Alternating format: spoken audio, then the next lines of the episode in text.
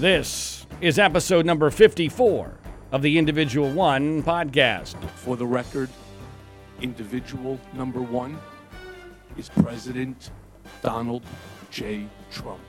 And I am your host, John Ziegler. We are broadcasting from Los Angeles, California, and distributed internationally by the Global Story Network. This is the bi weekly program which takes an honest and hard look at the presidency of Donald J. Trump from a conservative perspective, because unfortunately, no one else is willing or able to tell the real truth about him.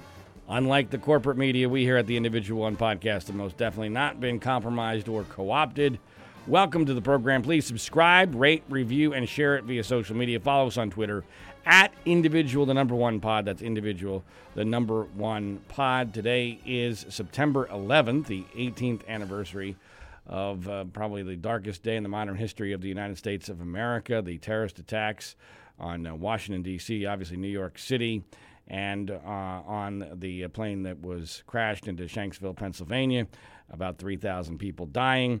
And when it comes to 9-11 uh, the history of donald trump's interaction with that event as a guy who grew up and lived his whole life in Manhattan is really instructive as to who he is. And now that he's president of the United States, which is just mind blowing, and is speaking on behalf of the nation on days like today, it is particularly instructive to go back. And, you know, we're about to play a clip here from 9 11 itself when Donald Trump was interviewed on local television in New York to get his initial reaction to the terrorist attacks, which caused the Twin Towers to collapse in Manhattan.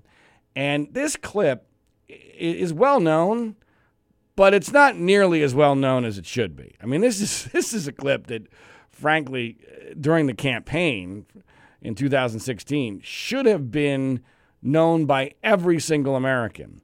Uh, my good friend, Democratic Congressman John Yarmuth, honestly thought that this was going to be what the campaign was going to be about, especially once Trump won the nomination. And both to his and to my uh, utter frustration and, frankly, mystification, it hardly ever became an issue. And I, I don't even really have a good theory as to why it did not. But here is Donald Trump 18 years ago on the phone to a local New York television station after the Twin Towers had collapsed after being hit by uh, airline planes in a horrendous terrorist attack. Uh, you have one of the landmark buildings down in the financial district, 40 Wall Street. Uh, did you have any damage, or did you know what, what's happened down there? Well, it was an amazing phone call I made. 40 Wall Street actually was the second tallest building in downtown Manhattan, and, and it was actually before the World Trade Center was the tallest. And then when they built the World Trade Center, it became known as the second tallest, and now it's the tallest. It, it, it defies description that that is a human being. And, and I've always said that Donald Trump is uniquely unqualified to be the president of the United States, largely because he's not a normal human. I mean, there's, there's, there should be several basic qualifications for the job. And one of them is that you are a human being, like with normal impulses, the ability to actually feel, have empathy, have a clue about your position in the world, that, that not, not everything revolves around you, not be a narcissist to levels of such extreme that they make Barack Obama seem like not that much of a narcissist. I mean, nar- Barack Obama was a narcissist nothing compared to Donald Trump. I mean, to have your first, and that was not edited, to have your first primary reaction be, you know what? It's amazing. Wow, I just had an amazing phone call. Let me tell you. Now, my building, by the way, what he said wasn't even accurate, which is, which is so classically Trump. I mean, he's not only being completely inappropriate and narcissistic, he's also not even being accurate. Correct. But I mean, it actually it deserves to be replayed. So I'm going to just in case you somehow didn't fully comprehend it the first time. Here again, 18 years ago today, Donald Trump on local New York television on 9/11. Uh, you have one of the landmark buildings down in the financial district, 40 Wall Street. Uh, did you have any damage, or did you know what, what's happened down there? Well, it was was an amazing phone call I made. 40 Wall Street actually was the second tallest building in downtown Manhattan, and, and it was actually before the World Trade Center was the tallest. And then when they built the World Trade Center, it became known as the second tallest, and now it's the tallest. Again, there's just not much you can say there. You cannot be serious. I mean, but this this this is not even a human being, and now he's president of the United States, and now he is, as he did today, speaking at the Pentagon about the 9/11 attacks and our continuing response to them. And here he was today reacting to the controversy over the fact that he invited the Taliban, the group that was behind the 9 11 attacks, not just to speak in a, in a negotiation without preconditions, but to do so in the United States and to do so at Camp David.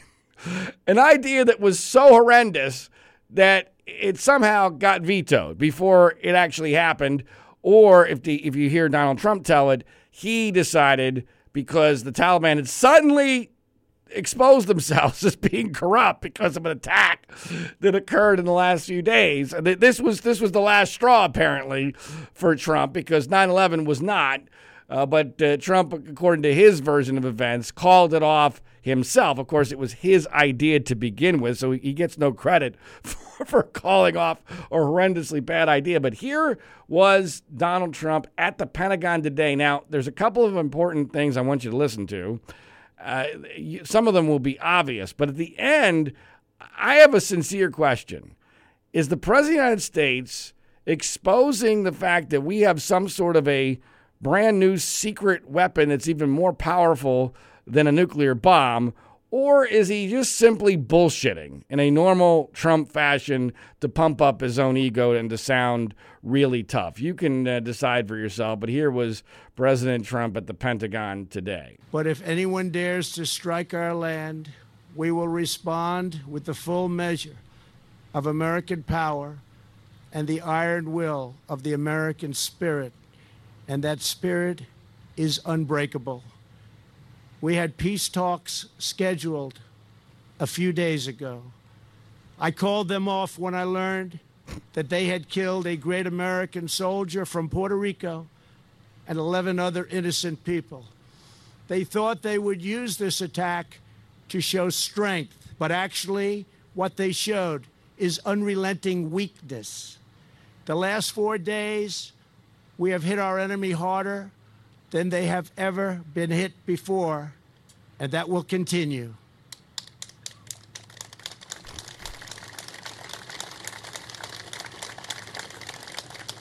And if for any reason they come back to our country, we will go wherever they are and use power the likes of which the United States has never used before. And I'm not even talking about nuclear power. They will never have seen anything like what will happen to them. All right. Now, I have to at least mention the pathetic smattering of applause there from the Pentagon. This is at the Pentagon. So these these are he's the commander in chief. These are people who are literally trained to applaud at the right time for the president of the United States, and he got a smattering of applause. Uh, it never even got to a, a full throated applause. And I'm not even sure how to interpret that other than, uh, you know, th- they weren't really buying what Trump was selling. But then there's the part there at the end where, where Trump says, I'm not even talking about nuclear power. We're going to hit them with something so hard they've never seen it before. Um, what the hell is this? What, what is he doing? What is he talking about? And I asked this question on Twitter via my Twitter account, which is at ZigManFreud, and I got some pretty good responses about the secret weapon that uh, he might be referring to. Uh, my, my favorite uh, suggestion is well, come on, John. What do you think the Space Force has been up to? I mean, what, I mean, what what is going on? What what? I, I mean, my inclination is always that Trump is bullshitting. I mean, that's who he is. Uh, he's pumping up his own ego, and he's just pretending that since another president, Truman, has actually used nuclear bombs, he is capable of doing something that no other American president has even contemplated. What it is, we have no idea, but he's got it. He's willing to use it. I actually, it's bizarre, but I kind of hope, I hope that was the actual scenario. I hope he's bullshitting instead of just teasing that somehow we have this secret weapon that's more powerful than a, than a nuclear bomb. Uh, but this is Trump being Trump. Uh, he is an egomaniac. He's incredibly insecure. He, he uh, this is why he's obsessed with the size of his buildings or how big his bombs are. Uh, uh, this is not the mentality of someone who is fit to be the commander in chief of the United States military and the president of the United States. That's that should be obvious at this point uh, to anybody with a clue. And unfortunately, we still have about 40% of the people in this country uh, who do not have a clue. I love the poorly educated. But it could not be more obvious. And today is yet another example of that. Now, speaking of national security, yesterday, John Bolton, the national security advisor, the third national security advisor of this administration, uh, has uh, either resigned or been fired, depending on who you believe. Now, I, I tend not to believe uh, Trump because, after all, he's a pathological liar. Correct. And because it was not in, in his, his incentive to tell the truth here, or, by the way, uh, his normal MO to fire somebody like he claims to have fired John Bolton. Because Trump despite the perception created by the celebrity apprentice, where his catchphrase was, You're fired, he's actually a complete wuss when it comes to firing people. Correct. He's a wuss in general, but uh, particularly when it comes to firing people. Almost everything about Trump is the exact opposite of what he claims it to be. And so the idea that Trump actually fired Bolton, I don't believe because Bolton has been emphatic that he resigned. Here's what it sounds like happened. It sounds like uh, Bolton was particularly perturbed about the idea that Trump wants Russia to join the G7. And he was asked to go on television last weekend to defend that and some other things that he did not feel comfortable defending, and he refused to do so. And this caused increased tension between Trump and Bolton. They had some sort of uh, either conversation slash confrontation, and Bolton offered to resign. According to Bolton, Trump says, let's talk about this tomorrow. Now, Trump, who is in many ways a moron, but in other ways is incredibly good at manipulating people and the media and, and, and his own and things that are consistent with his own survival, it's quite possible that at that point, Trump realized that Biden, or not Biden, that Bolton was going to resign, and he didn't want that to be the narrative. He wanted the narrative to be that he fired him. So the next morning, he creates the narrative that Bolton has been fired, even though there was clearly a letter of resignation, which was in fact dated the next day.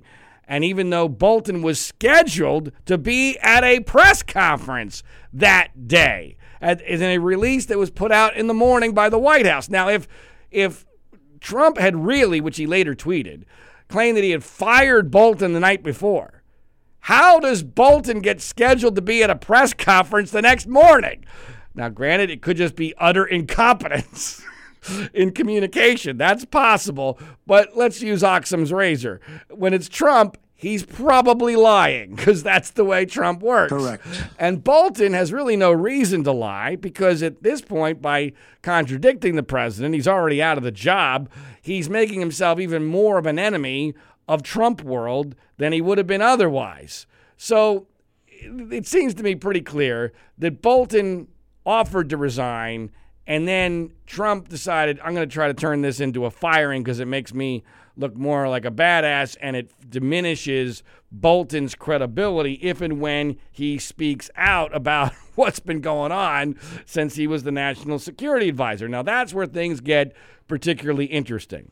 And my friend David Frum, who's been on this uh, program before, conservative uh, writer at The Atlantic, he wrote a, a, uh, a very eloquent piece urging John Bolton to speak out uh, and unlike all the other wimps that have left this administration, people like Rex Tillerson and General Mattis, uh, General Kelly, uh, other people who would have had enormous credibility, who, in my view, because they're old, successful white men who no longer have any balls have uh, all taken a pass, have all wimped out. And it's even worse than wimping out. I, I, I can't stand it when people uh, wimp out, but it's even worse when they pretend that they're not wimping out. They do the faux courageous wimp out, which is what I think General Mattis is doing.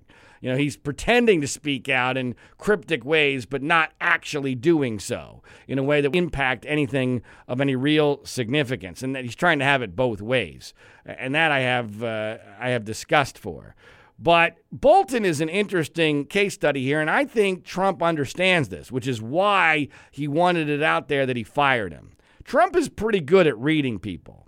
And what's interesting about Bolton is while he is older and he's you know pretty successful guy and he might theoretically fit into that uh, category of guys that I've I've referenced many times on this podcast where you know once they get old they lose their balls Bolton's got a set Bolton has always had a set of, of testicles that were firmly intact. In fact, ironically enough, not too many people can say this. I have actually complimented John Bolton to his face in a public setting on his balls. And I'm, I'm more than secure in my, my sexuality in saying that.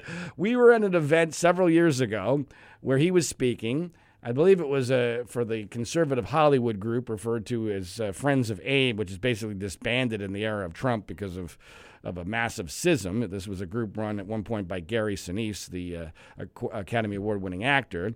Uh, and uh, John Bolton was speaking, and in the Q and A, I actually said to him, "This was many years ago." I said something to the effect of that he was the the last guy in the Bush administration with any balls, uh, and he appreciated that.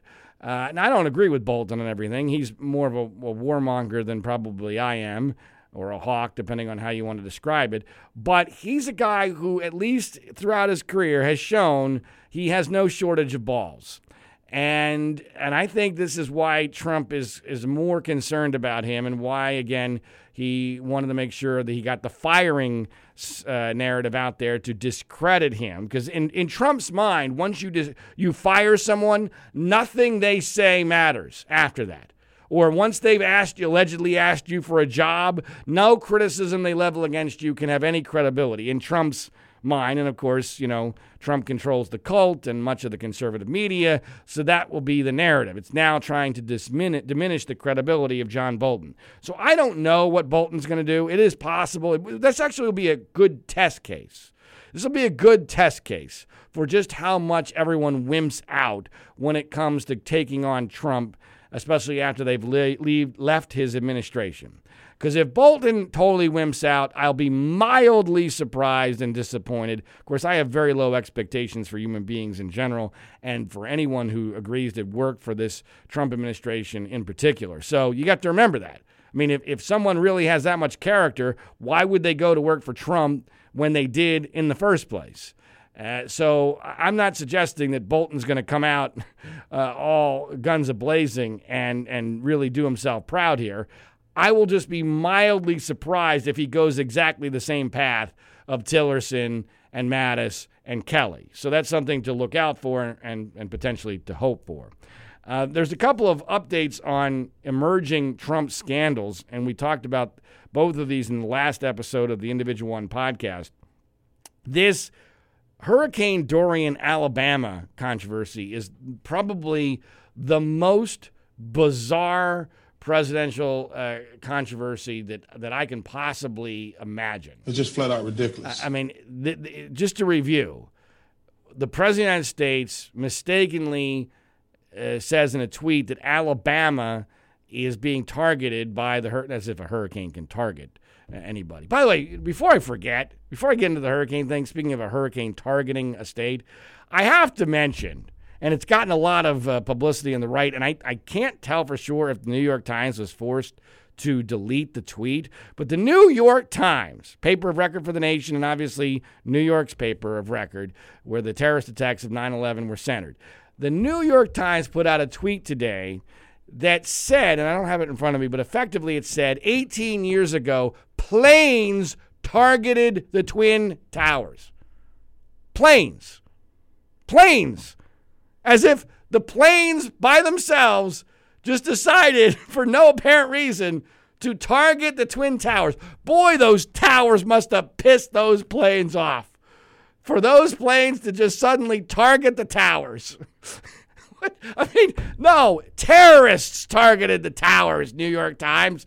Okay, but I digress. So the hurricane was not obviously consciously targeting Alabama, uh, but Trump referenced that Alabama was in the the direct line of of the hurricane, and immediately many weather forecasters said, "No, no, no, no, Mr. President, that's not true." And you probably know by now that the president didn't just double down or triple down or quadruple down. he's he's been doing this on a multi per day basis on every day basically since this uh, controversy uh, started. And we're now learning about the lengths to which the White House was willing and able to go to try to back Trump up uh, when it came to justifying his original mistaken tweet. Again, this is something that, especially as desensitized as we are in the Trump administration, no one would have cared about. No one. No one would have cared that the president. Now, granted, I understand why some people might care about it because if you're scaring the people of Alabama and it's the President of the United States, the information should be right. So I don't want to make it seem totally trivial. But in in the in the grand scheme of things, this is easily forgivable. Okay, you made a mistake. Uh, you know, you don't even need to necessarily apologize. Just correct it and move on. But this is not the way Trump works because he's not a Homo sapien. Given his use of a sharpie in this case, you might actually refer to him as a Homo sharpian. He's a different species. This is a completely different breed of cat. And the New York Times is reporting today that NOAA, N O A A, the organization in charge of this, that NOAA experienced direct pressure from the White House, from the White House, to repudiate weather forecasters who contradicted Trump's Alabama claim. You cannot be serious. I mean, with the even referencing potential firings. Poten- people were threatened with firings whether on whether or not they contradicted the president's apparently erroneous claim that Alabama was in the path of the hurricane. I mean, come on, people. It's just flat out ridiculous. I mean, you, you cannot make this stuff up. If I, I'm amazed that The Onion, the parody news website, has been able to survive almost three years of the Trump administration because you cannot possibly parody this. The Sharpie episode was something that even the HBO TV series Veep uh, would never have dreamed was possible. I mean, that was he out Veeped Veep with the with the Sharpie thing, creating a, a, a, an expanded circle around the hurricane's cone with a Sharpie and holding a press conference to show this off to the world from the Oval Office. It's unbelievable. It's it's unbelievable, but now we're into a serious scandal because now we're, we're pressuring organizations with firings in, in something that even George Orwell in 1984 might have had a difficult time comprehending. The, the whole thing is just so unbelievable. Are you not entertained? Well, you know what? It is somewhat entertaining if, if there wasn't a serious angle to it. And there is a serious angle to it. Just like there's a serious angle to this increasingly crazy story involving Trump Turnberry. I've talked a lot on this podcast before about Trump's golf courses. I have a tangential connection to several of them, visited several of them, lived right next door to the one here in Southern California for a couple of years, spent a lot of time there, spent a lot of time at Doral. Uh, I visited Doonbeg in, in Ireland a couple of times, but it's always been Trump Turnberry that I have found to be the most fascinating from a, a, larger perspective of what the hell's really going on here. And I wrote a column for Mediaite yesterday. You can find it at our uh, Twitter handle, Individual One Pod. I urge you to check it out. And it, it goes into some detail about all the mysteries surrounding Trump, Trump Turnberry, including how the hell Trump in 2014, when he knew he was going to need cash to run for president the next year, suddenly got hundreds of millions of dollars in cash to be able to buy and spend on refurbishing Turnberry. Now, if you're not a golfer and you don't know, Turnberry is one of the most famous golf courses in the world.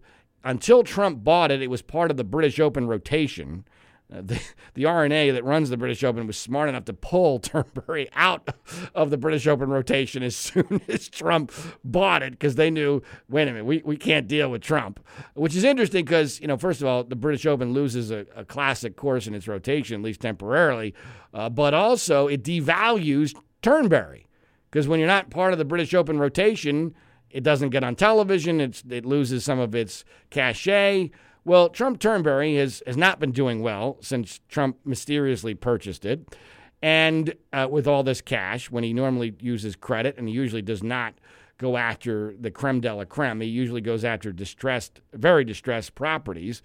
And so the Turnberry thing has, has always been amazing, but it's been part of a scandal in the last week or so because we've now learned that the House Oversight Committee led by Elijah Cummings, and that name should mean something because Elijah Cummings is the guy who uh, Trump went after suddenly a couple months ago, the congressman from Maryland. And I don't think that's uh, coincidental at all. I think that he went after Elijah Cummings. We're better than that. That's him uh, on purpose because he knew this was coming down the pike.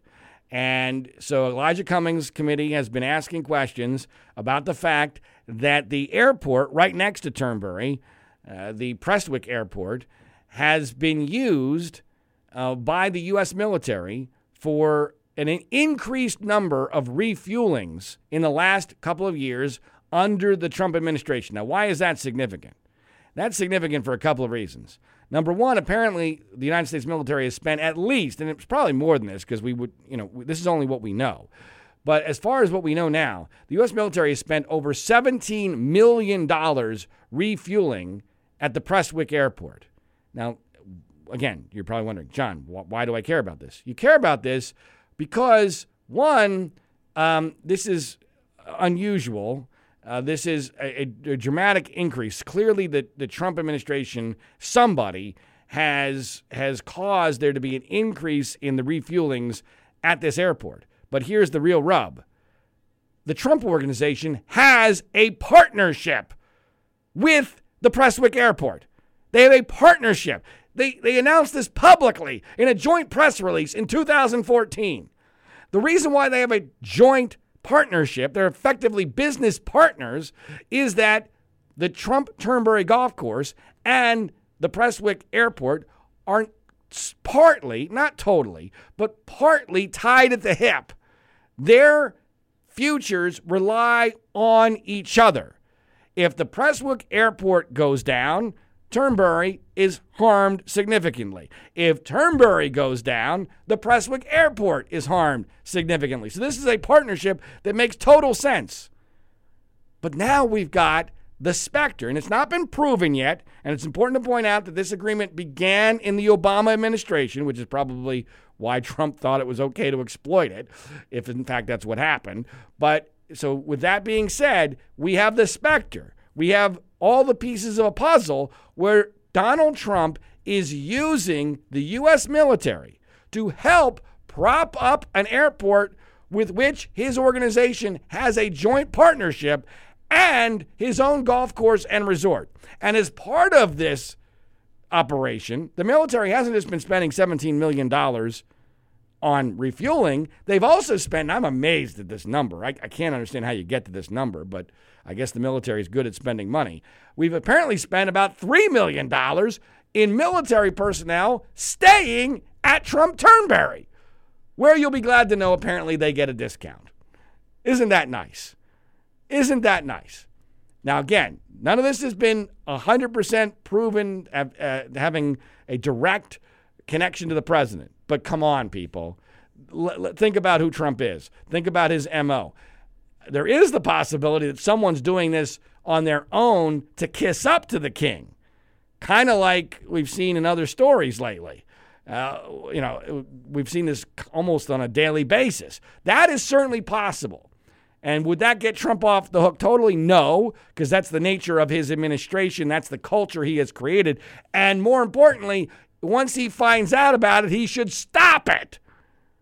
Which he won't. I mean, the, the, unless he's under enormous pressure, Trump is not going to do anything to stop the U.S. government spending money on an airport where he has a partnership and on his own golf resort that's been losing money. That's just not going to happen because that's not who Donald Trump is. Correct. So if you're interested, uh, check that out. Again, you can find my column at individual, the number one pod. Speaking of Trump using the presidency to uh, try to make money for himself, and I continue to say that one of the biggest mistakes that the media and the Democratic Party has made in all of this is allowing, at, at the very least, Trump's cult to buy into this notion that Trump is super rich.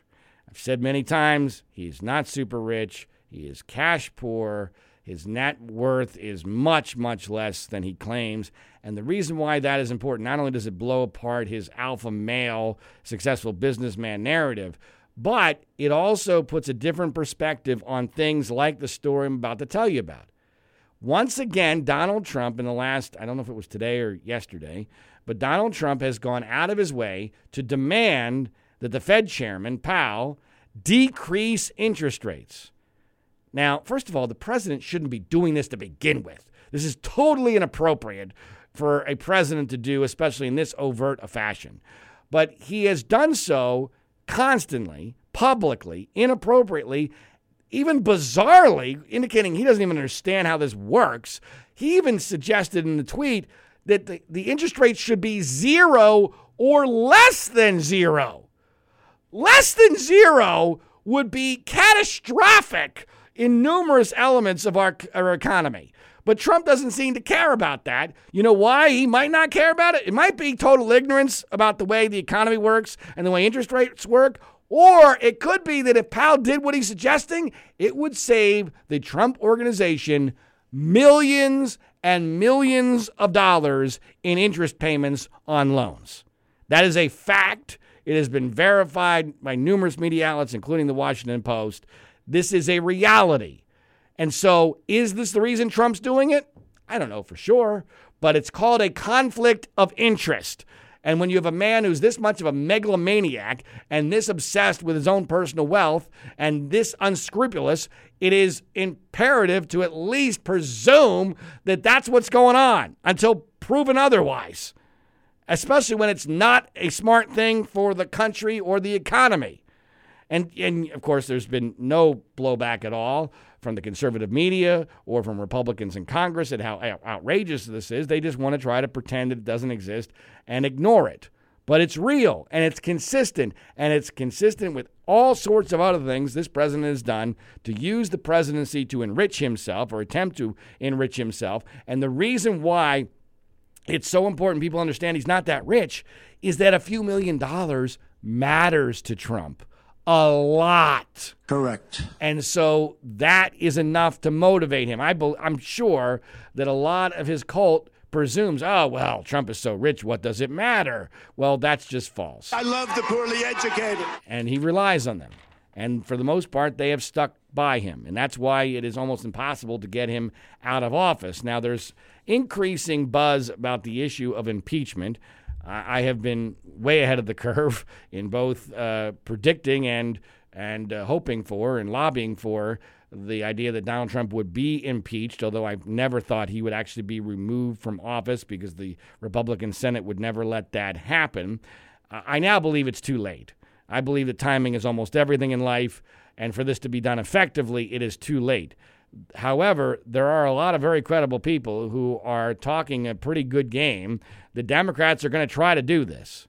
Uh, I hope they know what they're doing. I have no faith in that. Uh, you know, I, I uh, am been very much on record of, as having lobbied my good friend Congressman Yarmuth into believing that impeachment is the right way to go. He's been a vocal proponent of impeachment ever since then, and I commend him for that. Uh, he has been predicting that impeachment is a matter of when, not if. Well, if he's right, the when is t- is too late uh, for it to be effective, and it could potentially backfire. I believe, and I I've never believed that Nancy Pelosi really has any intention of having Trump impeached. I think that she's just placating the impeachment wing of her party, uh, and uh, so that uh, if she delays long enough, even they will see. Well, wait a minute, we got an election coming up. Let's just hold our fire. Let's beat Donald Trump, and let's move on. But there is definitely a lot more chatter, and I do think that this topic is one that is going to become more relevant in the next uh, few weeks. Uh, so that's something to definitely keep an eye on, and I'm sure we'll talk about in the future. In the meantime, the polling for Donald Trump continues to look dismal.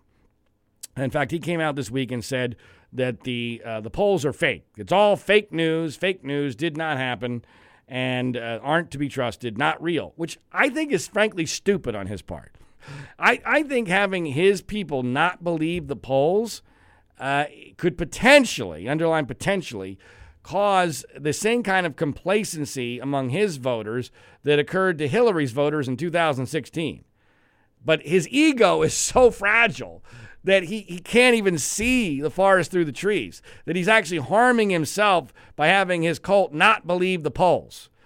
Uh, but he actually uh, signal, singled out the ABC Washington Post poll in a way that was so classically Trumpian uh, as to be ridiculous. He, he claimed on Twitter that you know this was a poll that had him losing by 12 points not long before the 2016 election. Yep, that's true. Guess when that poll was taken? right after the Access Hollywood controversy when Trump was imploding. And lots of other polls had Trump losing by double digits to Hillary Clinton at that time. Guess what also happened to the Washington Post and ABC poll? The gap uh, shrunk considerably in the following weeks, getting down to what uh, ended up being the actual margin of popular vote victory nationally for Hillary Clinton, which was two or three points. The ABC poll turned out to be among the most accurate.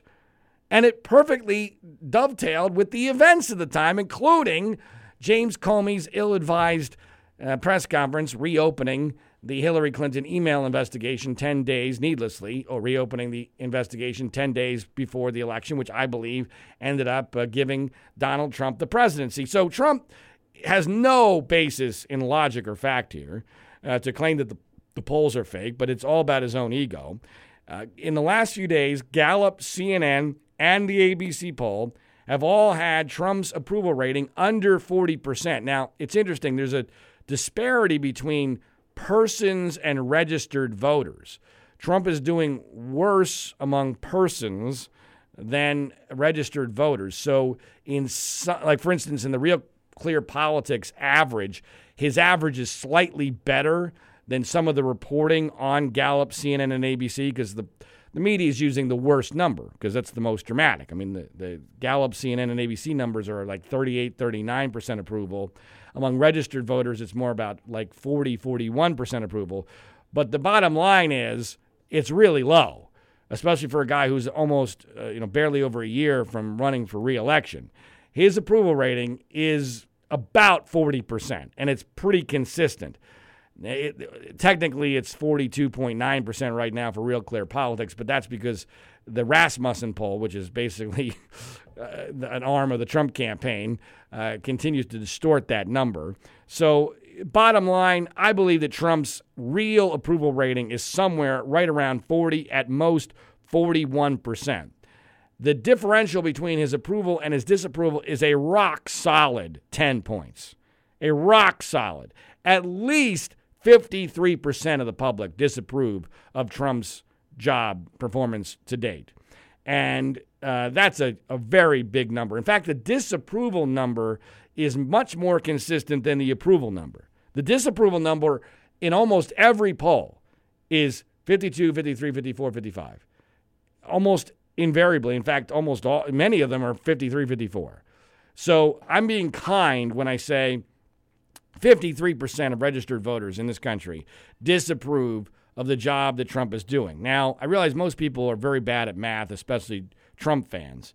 But if you just use some basic, very basic math, if his disapproval is at 53%, and if there are only two major candidates running in 2016, this would mean that at least about 10% of those people who disapprove of him, 10% of that 53%, which would be about 5% of all voters, would have to flip from being anti Trump to being willing to vote for him in order for him to win. Now, there's some leeway in what would his percentage vote have to be uh, to win the electoral college, so it might be a little bit less than that. But to win, uh, to have any semblance of getting the most votes in the election, about 10% of those who disapprove of him would have to flip from disapproval to voting for him.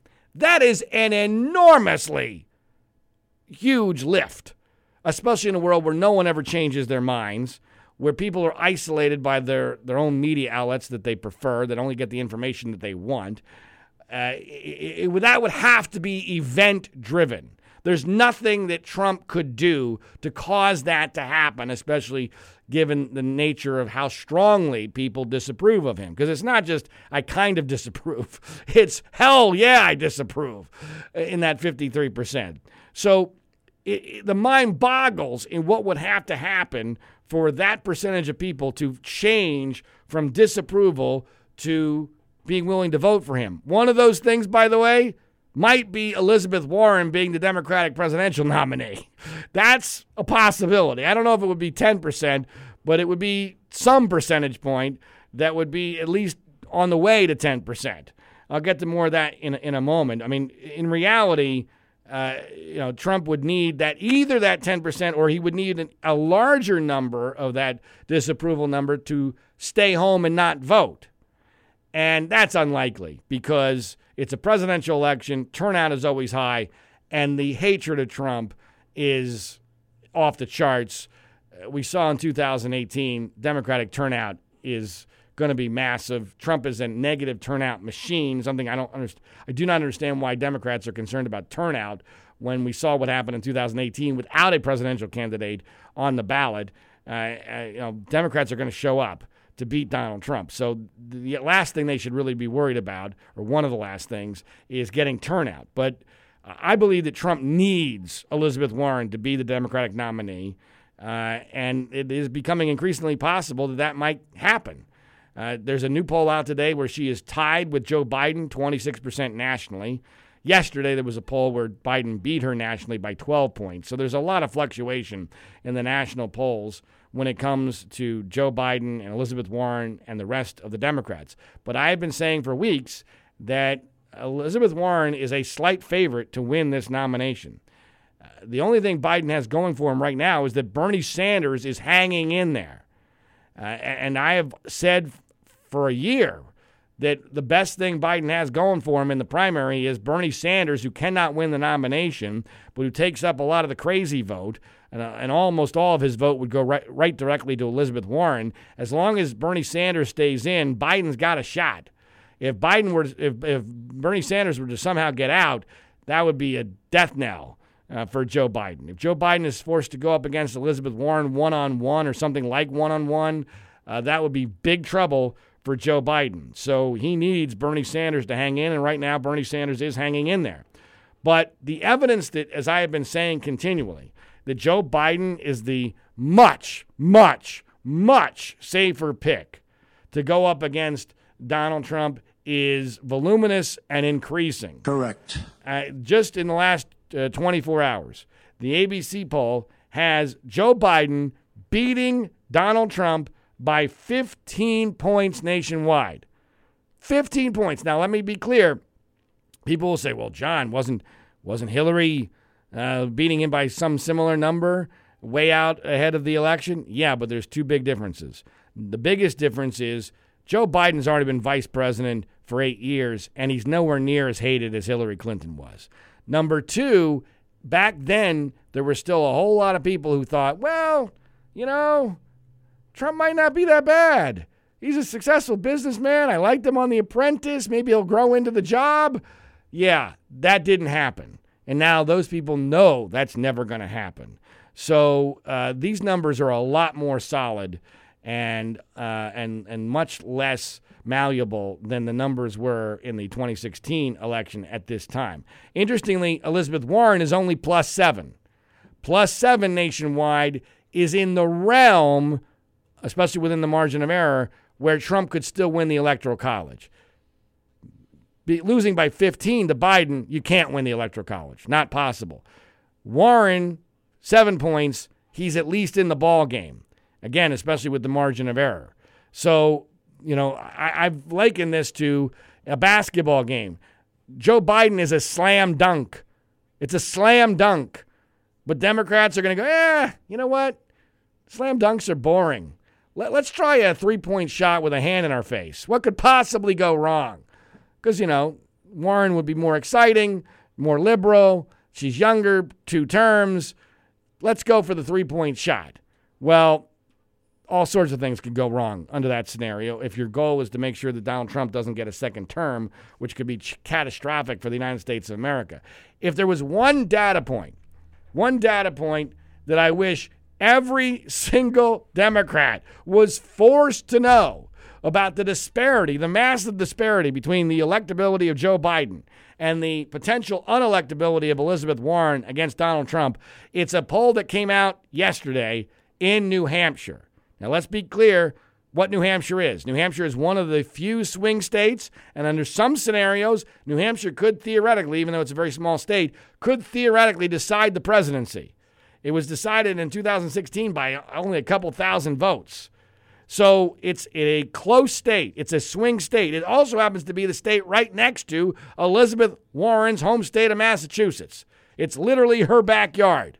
And there was a poll out yesterday that had Joe Biden beating Donald Trump in New Hampshire by 10 points, and Elizabeth Warren losing to Trump by two. That's a 12 point disparity in a critical swing state right in Elizabeth Warren's backyard. That is game, set, match for any question of if your goal is to make sure Donald Trump isn't reelected, which candidate do you go for? I mean, it, it's almost the perfect uh, set of, uh, of evidentiary facts because of the fact that it's a swing state, because it's the fact, the fact that it's Elizabeth Warren's backyard. They know her very, very well. And the more you get to know Elizabeth Warren, eh, unless you're a whack job, the less you like her. And uh, so, and it's obvious. It's not, you know, it's not like they don't know who Joe Biden is. He was vice president for eight years. He was in the Senate for 83 years or something close to that. I mean, everyone knows who Joe Biden is. Everyone in New Hampshire knows who Elizabeth Warren is. Everybody there obviously knows who Donald Trump is. These are not numbers that are going to dramatically shift without some sort of black swan 9 11 esque massive event changing uh, the, the foundation of the race. You've got it right there. 12 point difference in a critical swing state that should be going for Warren. Please, Democrats, don't do this. Please, I'm begging you, please do not go with Elizabeth Warren. If you care at all about making sure Donald Trump is not is not reelected, she is way too risky. And the facts show that overwhelmingly. Of course, I'm also being a pessimist, pretty convinced that that's exactly what where we're headed, at least upon the current path that we're on. We'll know more uh, with the uh, debate on Thursday, which I'm sure we'll talk about the Democratic debate uh, on Thursday night in the next episode of the Individual One podcast, which will be Sunday, early afternoon, Los Angeles time here in California. As is always the case, we end each podcast with an update on the percentage chances of Donald Trump being removed from office or not being able to finish his first term in office and then also being reelected. This uh, particular podcast, there's no change in the numbers. I'm going to keep it at 10% chance that he does not finish his first term in office, which is uh, up slightly from what it has been. And I'm going to keep the reelection number at 40%, even though those uh, numbers that I just told you are horrific for Donald Trump. The continuing specter that Elizabeth Warren would throw him a lifeline as the nominee is still out there, very much so, maybe increasingly so, depending on what happens in Thursday's debate. So I can't change the number from 40%. Until next time, please remember to subscribe, rate, review, and share this show via social media. Follow us on Twitter at individual number one pod. That's individual number one pod. Until Sunday, my name is John Ziegler, and you're listening to the Global Story Network.